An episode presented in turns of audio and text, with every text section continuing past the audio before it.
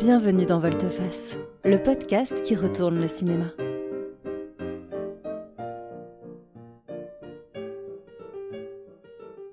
C'est le rendez-vous qui cherche ce que les films révèlent de nous et du monde qui nous entoure.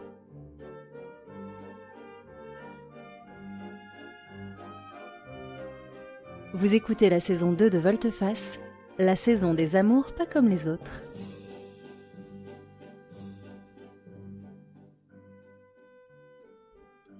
Et aujourd'hui dans Volte-Face, on parle d'un film indien, The Lunchbox de deux mille treize, réalisé par Ritesh Batra, avec Irrfan Khan, Nimrat Kaur et Nawazuddin Siddiqui. Sans oublier la voisine Auntie.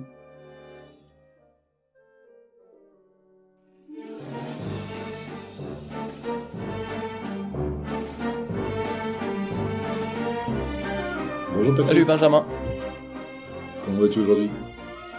Eh ben, super bien. On est la veille des réouvertures des terrasses et des cinémas. Mais enfin, enfin, enfin. Et dans deux jours, on va voir Mandibule euh, tous les deux. Ça va être trop, trop cool. Écoute, on y arrive.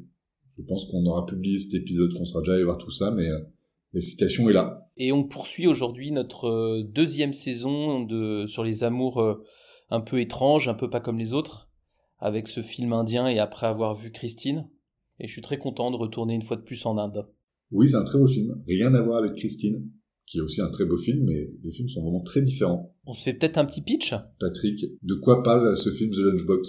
The Lunchbox, c'est l'histoire d'une rencontre pas comme les autres, puisque Irrfan Khan, qui s'appelle Saajan, va recevoir une boîte de déjeuner, comme c'est la... l'usage à Bombay. Par erreur, la boîte de déjeuner préparée par Ila pour son mari. Les deux vont s'apercevoir qu'il y a erreur et ils vont commencer à travers cette boîte à s'échanger des messages. Et on va voir que les messages bien innocents du début vont assez rapidement se transformer en histoire d'amour. C'est une très belle histoire d'amour.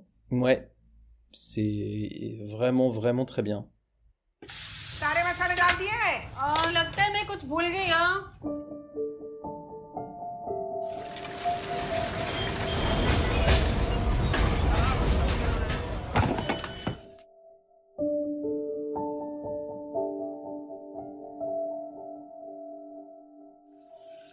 Aunty डब्बा किसी और को चला गया लगता है क्या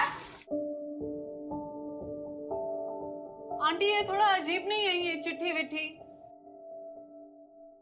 Dear Ila, the salt was fine today. The chili was a bit on a higher side. तू हंस रही है क्या? Good morning sir, कैसे हैं आप? एक बहुत पुरानी डायरी मिली.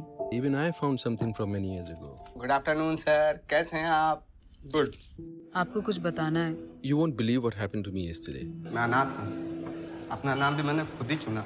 बात करके जाती भी खाओ. ऊंची बिल्डिंगों से कूदने को भी तो हिम्मत चाहिए ना. Dear Ila, please don't think like that. Things are never as bad as they seem.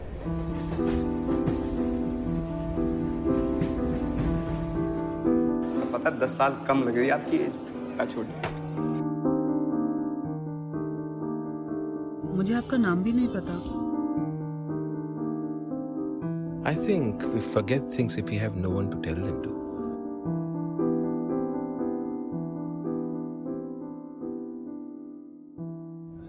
और मेरी अम्मी हमेशा कहा करती कि कभी-कभी गलत ट्रेन भी सही जगह पहुंचा देती है. तुम बोले तुम तो अनाथ हो. हाँ मतलब अनाथ, लेकिन मेरी अम्मी हमेशा कहती हैं ये बोलने में वजन आता है. ऐसा अच्छा लगता है मतलब. D'auteur indien, qui a eu un assez bon succès quand même à l'international. C'est un film qui a été assez bien reçu en France euh, d'ailleurs. Ouais, c'est bien reçu, c'est bien distribué, donc vous pouvez le voir facilement. Il est sur toutes les plateformes, il est en D V D. Et Ritesh Batra a aussi fait un second film qui a été aussi euh, bien accueilli, qui s'appelle euh, The Photograph, qui est aussi euh, trouvable facilement dans nos contrées. Ouais, et que je vous recommande énormément. Vous y retrouverez Nawazuddin Siddiqui, le, le troisième personnage, le troisième euh, intervenant de cette histoire de The Lunchbox. Qui, qui joue à nouveau un, un rôle très très marquant. Et là, on, vraiment, c'est, c'est, effectivement, c'est ce cinéma d'auteur qu'on connaît très mal, euh, qu'on connaît très mal en France. Et si vous, vous êtes curieux, euh, les, les, les filmographies de Irrfan Khan et de Nawazuddin Siddiqui regorgent de trouvailles, et pour vous y repérer, bah, soit sur Netflix, il euh, y a plein de films avec ces deux acteurs-là, soit comme d'habitude, hein, vous pouvez aller voir Cinéscope, qui, fait un, qui a fait un très, bel, euh, un très bel hommage à Irrfan Khan à l'occasion de sa mort en début euh, deux mille vingt, et grâce à qui, moi, j'ai découvert euh, beaucoup de ces films d'auteurs. Patrick, est-ce que tu peux nous parler un petit peu du contexte de ce film The Lunchbox, la ville de Bombay et ce système assez particulier et local de livraison de repas?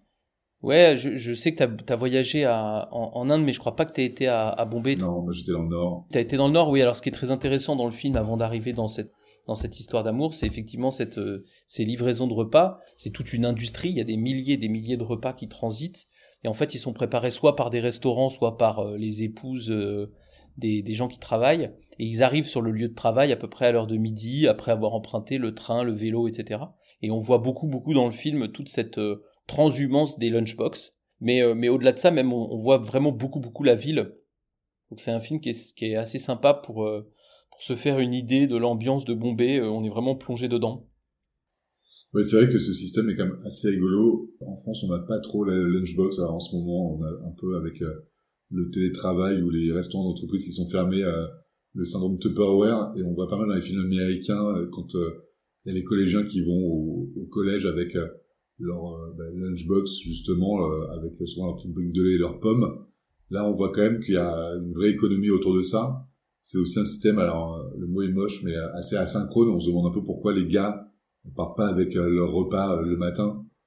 Dans nos environnements européens, on ferait euh, le repas la veille, on ferait réchauffer sur place. Là il y a un concept assez de juste à temps, où on voit que les femmes cuisinent le matin ou les restaurants cuisinent pendant la matinée, et comme tu l'as dit, euh, ça arrive euh, tout près, tout chaud, vraiment à l'heure où euh, les travailleurs euh, bah, qu'on voit, hein, qui sont dans le tertiaire, doivent déjeuner.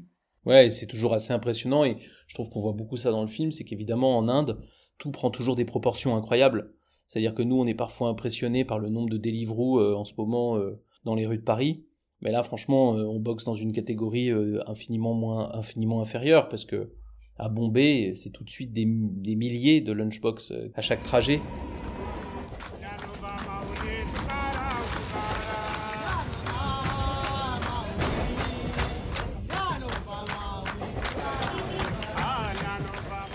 Ouais, c'est un peu le fruit du hasard dans euh, la perte ou dans le mauvais aiguillage de cette lunchbox que euh, va se nicher cette histoire d'amour. Ouais. Patrick, pour commencer, est-ce que tu peux un peu rappeler bah, justement la, la première rencontre entre, euh, entre les deux personnages? Ben oui, c'est important parce que Ila, avant, avant la rencontre, elle veut reconquérir son mari, en fait, son couple bat de l'aile. Et sa voisine qu'on voit jamais mais qu'on entend lui dit « Écoute, c'est pas compliqué, tu veux le reconquérir, c'est par la bouffe que ça va se passer ». Et donc elle met un soin très très particulier à faire des plats qui ont l'air merveilleux, d'ailleurs ça donne une... extrêmement faim hein, ce, ce, ce film. Et donc en fait elle l'envoie donc ce plat euh, hyper travaillé dans lequel elle a mis tout son amour pour essayer de reséduire son mari, et erreur d'aiguillage, le plat arrive donc à Irrfan Khan qui n'a rien à voir avec elle, qui la connaît pas, il va goûter ce plat et évidemment il est infiniment meilleur que ce qu'il a d'habitude. À partir de là, suite à une discussion avec son mari, il va se rendre compte que c'est pas son mari qui a mangé son repas, mais quelqu'un d'autre, et elle va se mettre à mettre des messages dans la lunchbox en même temps que le repas, et euh, très rapidement, euh, Irrfan Khan va lui-même répondre avec d'autres messages, et donc c'est une relation épistolaire qui démarre comme ça. C'est assez étonnant, comme tu l'as dit, elle veut reconquérir son mari, comme euh, je le disais tout à l'heure dans le système de, de la lunchbox, la lunchbox, elle part après que le mari soit parti, mais elle revient avant qu'il soit revenu. La lunchbox rentre à la maison le jour où elle a fait le super plat, avant que le mari ne rentre, et elle est entièrement vide. Et on comprend que depuis euh, que leur couple va pas bien, euh, le gars lui fait savoir euh, en lui envoyant euh, son lunch, sa lunchbox plutôt euh, pleine que vide. Et là, alors qu'elle a voulu euh, le reconquérir, la lunchbox rentre avant le mari vide, ce qui est évidemment un signe hyper positif pour elle. Et finalement, le mari rentre, elle est euh, hyper impatiente, et il la traite par le dédain et par le mépris, comme si rien ne s'était passé, et donc il y a une certaine incompréhension, et euh, elle va l'interroger sur euh, qu'est-ce qu'elle a mangé à midi, et euh, il lui parle de chou-fleur alors qu'elle a fait euh, tout sauf ça, et donc elle se rend compte qu'il y a eu l'erreur d'aiguillage. Et alors c'est, c'est marrant parce que dans, on, est, on est dans ce chapitre de la rencontre, puisque donc cette rencontre elle se fait, elle est, elle est complètement fortuite, et elle est euh, tout à fait innocente au démarrage, c'est-à-dire que le premier message euh, qu'envoie Ila, donc là, dans la deuxième lunchbox, c'est, c'est un message tout à fait innocent. Et le premier message qu'elle reçoit, c'est un message même un petit peu agressif. La dernière fois, avec Christine, on a parlé du coup de foudre. Là, on est vraiment dans quelque chose de totalement autre, autre puisque c'est, d'abord, c'est pas un coup de foudre, mais surtout, c'est complètement fortuit et c'est hyper doux. Le, le film est comme ça, le film est d'une douceur, c'est-à-dire chaque chose avance très doucement, euh, de, chaque étape se fait très doucement de l'une à l'autre. Ils deviennent amoureux sans s'en rendre compte pratiquement. C'est vraiment l'inverse d'un, d'un coup de foudre. Oui, et en même temps, on se rend compte qu'il y a un jeu, parce que, comme tu le disais, la première réponse, elle est un petit peu sèche. Il lui fait un commentaire sur le plat en lui disant euh, « c'était bon, mais c'était quand même trop salé ». Et elle, elle se venge en lui renvoyant un plat hyper épicé. Et il y a quand même une certaine complicité, comme euh, parfois, justement, des gens qui n'ont pas eu le coup de foudre, mais euh, qui sont remarqués du coin de l'œil, qui se font un petit pitch-net, puis re un petit coup, et où finalement, euh, il y a quand même un attrait qui se crée et la relation se fait au fur et à mesure. Là, ça se fait justement par ces petits pics, ces petits messages. Euh, elle répond pas toujours à l'écrit, elle fait aussi passer ses sentiments à travers le plat qu'elle lui prépare le lendemain. Donc ça, c'est aussi assez rigolo à voir, de se dire, euh, je vais envoyer un effet en lui faisant euh, tel ou tel plat. On verra par la suite que, euh, justement, on suit euh, l'histoire sur quelques semaines ou sur quelques mois, et donc... Euh, ils apprennent à se connaître, elle, elle arrive à lui envoyer le plat qu'elle, que, que lui aime bien. Donc c'est vrai qu'il y a quand même, mmh. et ces lettres qui s'écrivent à chaque lunchbox, quasiment, ben, c'est celle qu'on voit en tout cas. Et en même temps, elle, elle lui fait passer des messages ou la couleur de ses sentiments à travers les plats qu'elle lui prépare. Ouais, c'est hyper fin. Et, et d'ailleurs, tu vois, en t'écoutant, je me dis que par rapport à un coup de foudre, ben, on, en fait, on, on assiste à toute cette phase de séduction et de, de drague, euh, pas d'autre mot, où ça monte tout doucement. Et pour le spectateur, enfin moi en tout cas, j'ai, je suis hyper excité, c'est-à-dire qu'à chaque fois que euh, une boîte va être ouverte et qu'un message va être lu ou, qu'une, euh, ou que la nourriture va être mangée, on a une vraie excitation de spectateur, parce que d'abord c'est joué divinement bien, mais en plus on voit les, mi- les, micro, euh, les micro-modifications de leur relation et on voit la séduction qui augmente. C'est vraiment euh, hyper, euh, hyper réussi euh, sur ce plan-là, et on est vraiment avec eux, euh, séduits par l'un et par l'autre en même temps. C'est, c'est très très bien fait. Ouais, c'est super. Donc justement, c'est un peu leur couple, il va se baser là-dessus, un peu sur ces moments d'attente, même si ça que l'attente, elle est euh, très courte, et il y a une vraie récurrence, comme on le dit, euh, elle lui envoie des plats tous les midis, et elle, elle reçoit les, le boîte vide le soir même, donc... Euh, c'est pas comme on pourrait s'y attendre, une relation épistolaire où il faut attendre une journée de poste, ou dans les dans des contextes plus les liaisons dangereuses où finalement il y a des journées de cheval pour livrer la lettre, et donc c'est ça prend beaucoup de temps.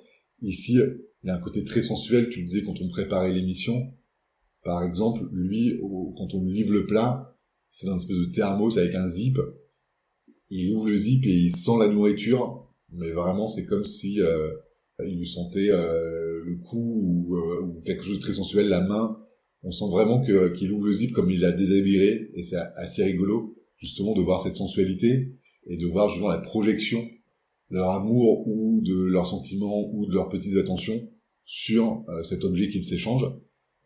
Elle, elle attend le retour de la lunchbox, et on voit les premiers jours que euh, le livreur lui sonne, et après elle va un peu euh, quinca à la porte récupérer sa lunchbox. Et à la fin, elle est déjà en train d'attendre sur le palier que le livreur monte pour lui apporter la boîte pour pouvoir lire les messages. Et ça, c'est super de voir justement cette attente. Dans le film, ils vont jamais se rencontrer, spoiler. Mais euh, il y a quand même euh, cette vraie attente, et ils seraient là en face de l'autre. Je pense qu'ils auraient la même réaction ou les mêmes sentiments ou, euh, ou la même énergie.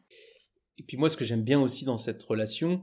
c'est qu'elle a beau être hyper simple, les messages sont très courts, ils sont quotidiens, d'accord, mais ils sont très très courts. Elle est aussi remplie de, de rebondissements, puisqu'il y a des disputes, il y a des moments très tristes, euh, où euh, on, parle de, on parle de suicide, on parle de la mort, on parle de la tristesse, on parle du malheur. Et puis il y a des moments euh, de blagues, on se raconte des... on se fait rire, on raconte des histoires, on plaisante, on se moque un peu. Et c'est, c'est vraiment fin, comme en quelques minutes, quelques secondes même, il arrive... à nous condenser une histoire d'amour dans ses messages, avec tout ce qu'elle a de richesse. Et je trouve que le couple, il, a, il vit devant nous de façon très riche. C'est vraiment, euh, c'est vraiment bien fait. Oui, et puis comme dans toutes ces histoires de rencontres, on voit les gens qui apprennent à se connaître, à partager leurs goûts, à partager leurs histoires passées. Elle, on la voit rechercher une cassette d'une comédie musicale dont lui vient de lui parler. lui, il va aussi euh, prendre le temps euh, de re-regarder, euh, je sais plus quel bouquin ou cassette euh, V H S que euh, elle lui a conseillé. Et c'est vrai qu'il y a apprendre à connaître l'autre, qui est euh, qui peut se faire chacun chez soi. Et on voit justement que euh, cette histoire, elle va au-delà de euh, des lettres et de euh, elle qui prépare les plats. Elle va vraiment commencer à s'infuser dans leur vie quotidienne. Et c'est, c'est, c'est superbement bien montré. Oui, et d'ailleurs, elle va commencer à avoir des effets sur eux, puisque on n'en a pas parlé, mais le personnage masculin, donc euh, Saajan, c'est un, c'est un vieux comptable, il, il va partir à la retraite, et euh, il doit former euh, le jeune homme euh, Sheikh, euh, joué par Nawazuddin Siddiqui, pour euh, qu'il prenne sa place. Et en fait, euh, Saajan, il est hyper désagréable, que ce soit avec les enfants dans la cour, que ce soit avec ce jeune homme qui vient pour le remplacer, il est hyper désagréable. Et en fait, au fil de l'histoire d'amour, et ben petit à petit, euh, ce bonhomme acariâtre va s'adoucir, il va laisser les enfants jouer dans la cour, il va commencer à s'occuper de ce garçon, il va tomber en affection euh, pour son collègue, euh, avec d'ailleurs une scène vraiment magique de, de dîner euh, chez son collègue qui va se conclure par le collègue qui lui demande d'être son témoin de mariage, et c'est extrêmement touchant de voir comment ce personnage qui vraiment n'avait envie de, de voir plus personne et qui était désagréable avec tout le monde, va finir par devenir extrêmement tendre, y compris avec d'autres que Ila, euh, sa, sa, sa copine, sa girlfriend, comme il dit dans le, dans le film. Et ça, je, je, enfin, l'effet sur lui est vraiment euh, passionnant et tout en subtilité. Il y a aussi l'influence qu'ils ont l'un sur l'autre.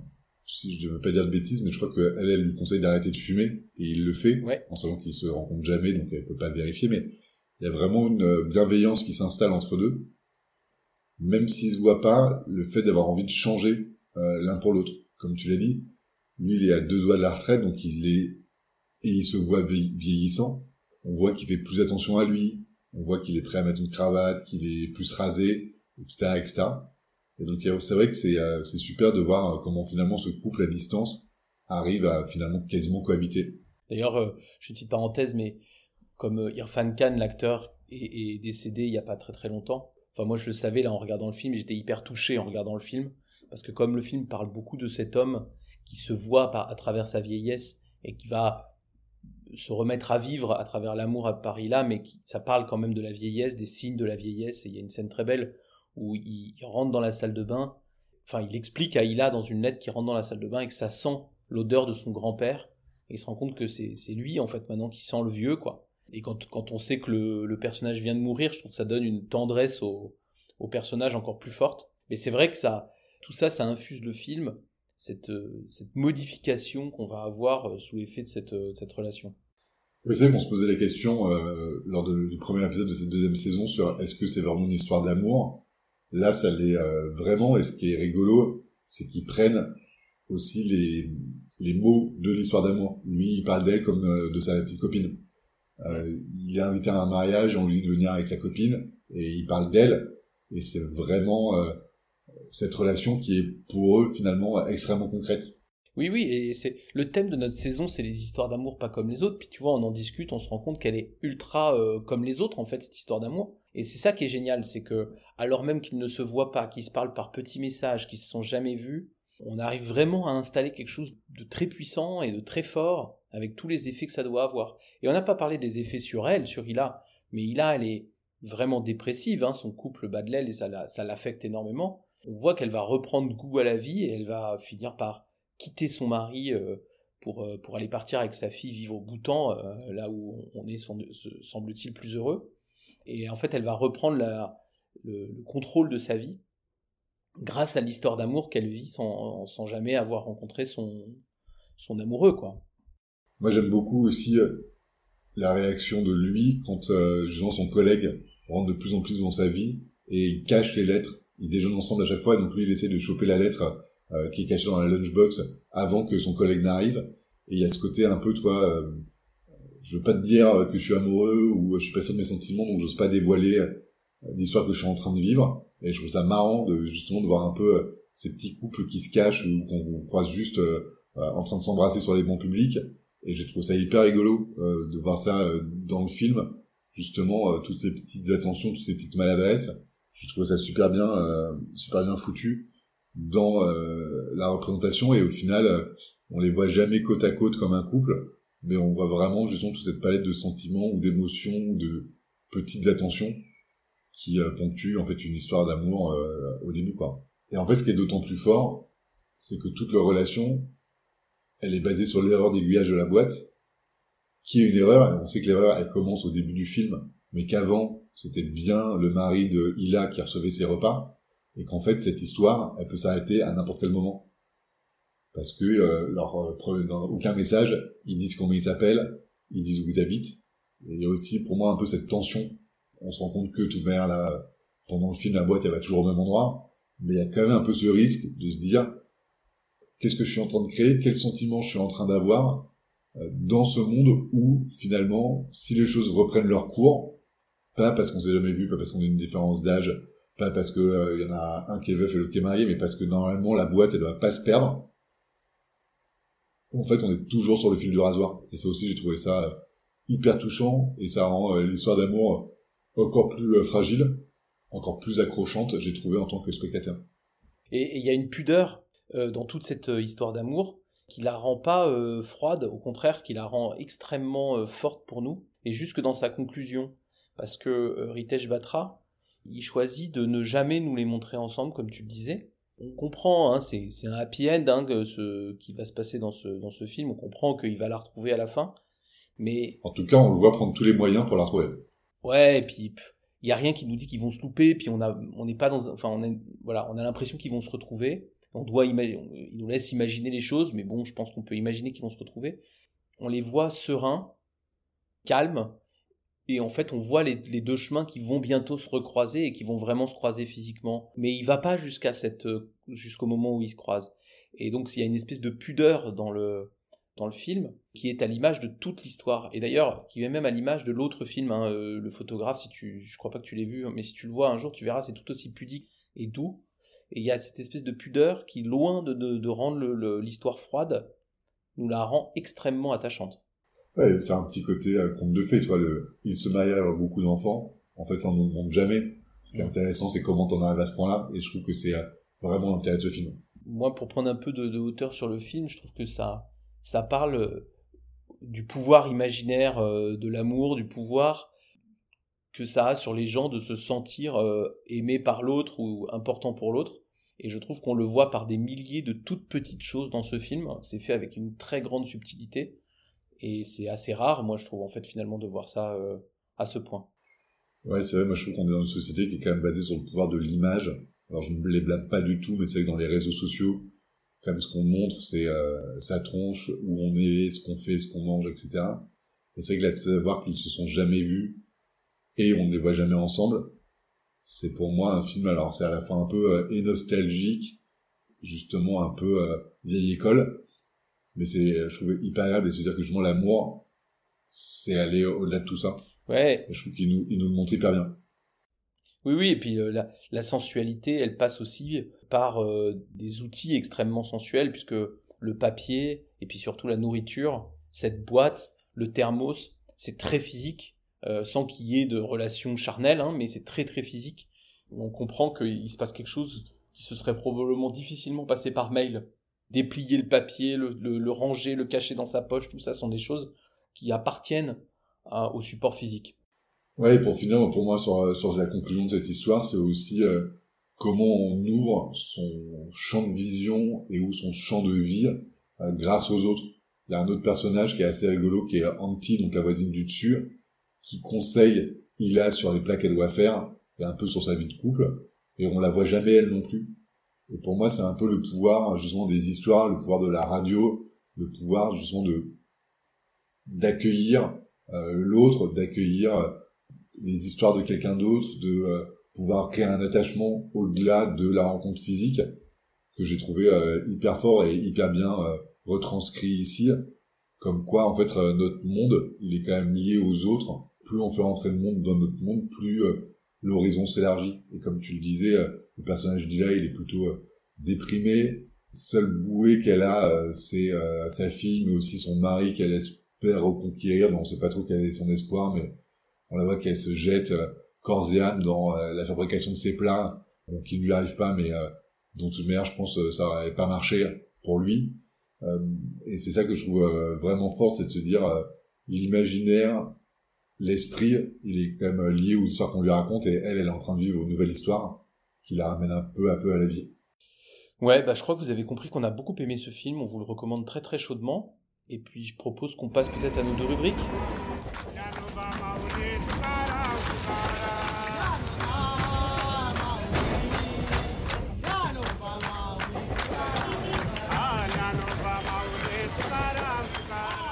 Very pleased to meet you, sir.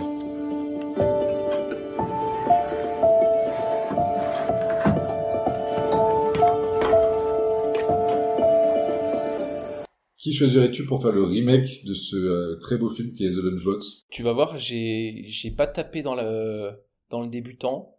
Euh, en fait, je, j'ai cherché quelqu'un qui arrivait à, à retranscrire autant de poésie dans des histoires aussi simples. Et en fait, le nom m'est apparu comme une évidence. Et je propose Charlie Chaplin, en toute simplicité. Ah bah oui, quand même. J'ai en tête Les Lumières de la Ville, qui est peut-être mon, mon Chaplin préféré. Et qui, pareil, nous propose une histoire d'amour d'une tendresse et d'une subtilité rare. Bah évidemment, je pense que Chaplin, avec une histoire pareille, euh, aurait su mettre du burlesque, aurait su mettre de la tendresse, aurait su mettre de la poésie euh, à plein, et aurait fait une version incroyable de cette même histoire. Euh, voilà, donc Charlie Chaplin. C'est difficile de passer après Charlie Chaplin. Moi, j'ai pris un peu la direction opposée.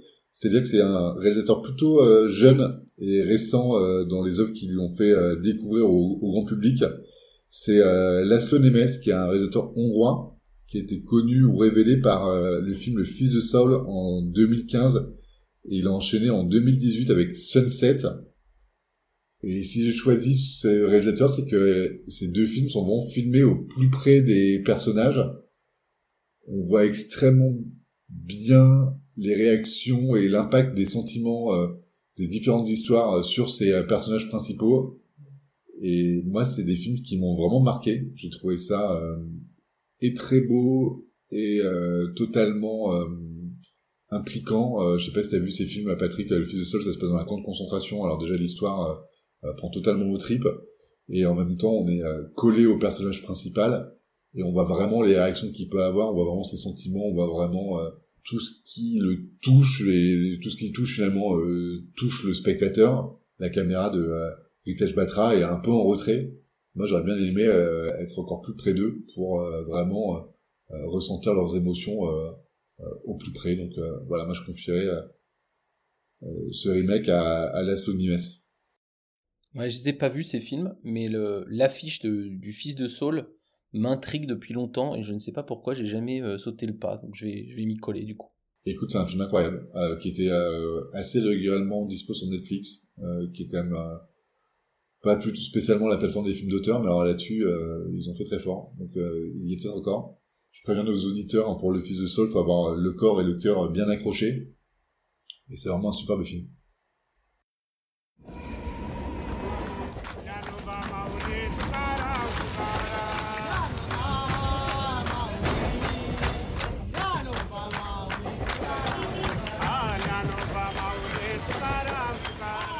Very pleased to meet you, sir.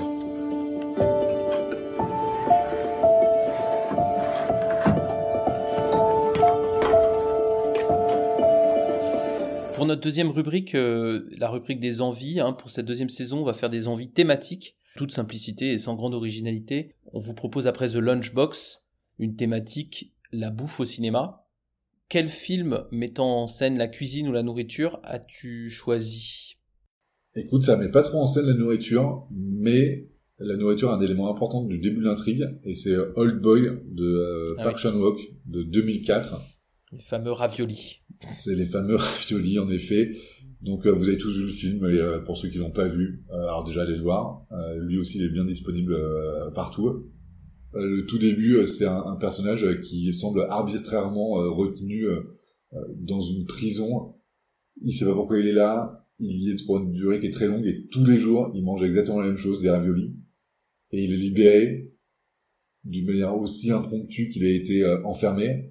Et il se dit, la seule clé que j'ai pour remonter à mes ravisseurs et pour me venger, c'est de retrouver le resto qui a livré euh, ses raviolis. Et justement, il y a cette scène où il va faire tous les restaurants de raviolis de la ville pour retrouver le goût du ravioli qu'il a mangé euh, jour après jour pendant sa captivité, pendant ce temps où euh, ben voilà, son état d'esprit et son corps ont changé, ont vrillé, et où le seul moteur qu'il a, c'est la vengeance. C'est pas vraiment un film euh, de nourriture, mais c'est un film où justement il y a cet élément déclencheur que j'ai trouvé intéressant et qui m'a rappelé de bons moments de cinéma. Et toi, Patrick ? Eh ben moi, euh, je suis en Asie aussi, et je vous propose à tous de revoir un film d'un vieil ami Tsui Hark, qu'on a, dont on a parlé dans, dans Volte-Face, avec l'extraordinaire L'Auberge du Dragon, qu'on avait adoré tous les deux. Mais il a aussi fait un film qui s'appelle Le Festin Chinois, en quatre-vingt-dix-huit, qui est un film incroyable. Et c'est comme euh, L'Auberge du Dragon, ce, ce Tsui Hark, décidément, aime s'amuser euh, sur ses plateaux et fait vraiment des films jouissifs. Et là, Le Festin Chinois, c'est une sorte de film de sabre, où euh, les... le théâtre des opérations, c'est des cuisines, et on se bat avec des légumes, et, et à l'intérieur des cuisines, c'est complètement barré. C'est extrêmement beau, comme tu peux l'imaginer, les chorégraphies sont folles, euh, le film est, est jouissif du début à la fin.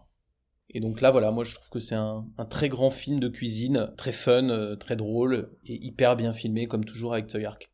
C'est un peu le ratatouille des grands. Ouais, c'est un peu le ratatouille des grands. C'est un peu le rat... Oui, et, enfin des grands, et en même temps des grands qui ont envie d'avoir un bon moment de cinéma euh, si tu si t'es un peu fatigué un dimanche soir et que tu veux voir un film. Et... Exactement. Ouais, moi, moi, alors pour tout te dire, Ratatouille, c'était mon, mon choix numéro deux, donc le film de Brad Bird de deux mille sept. Voilà, c'est quand même... Ouais, c'est bien, évidemment. Mais c'est très connu, donc euh, nos, nos auditeurs ont sûrement vu. Ils connaissent sûrement Ratatouille. Bon, en même temps, moi, je, je conseille euh, Chaplin, donc euh, on peut pas faire plus connu. Bon, enfin bref, c'était super, hein, ce, ce Lunchbox. Patrick, je te propose qu'on s'arrête euh, là pour euh, ce soir. Yes. Je te souhaite une bonne soirée. À toi aussi. Bon film et bon retour au cinéma à tous. Ouais, salut tout le monde.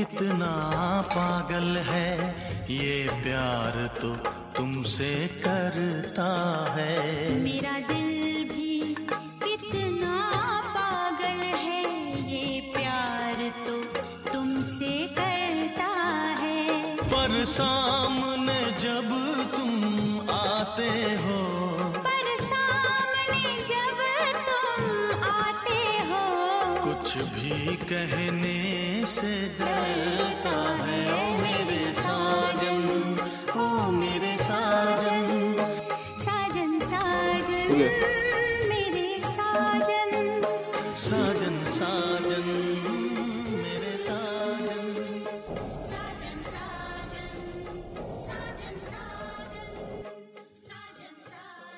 Sajan Sajan Sajan Sajan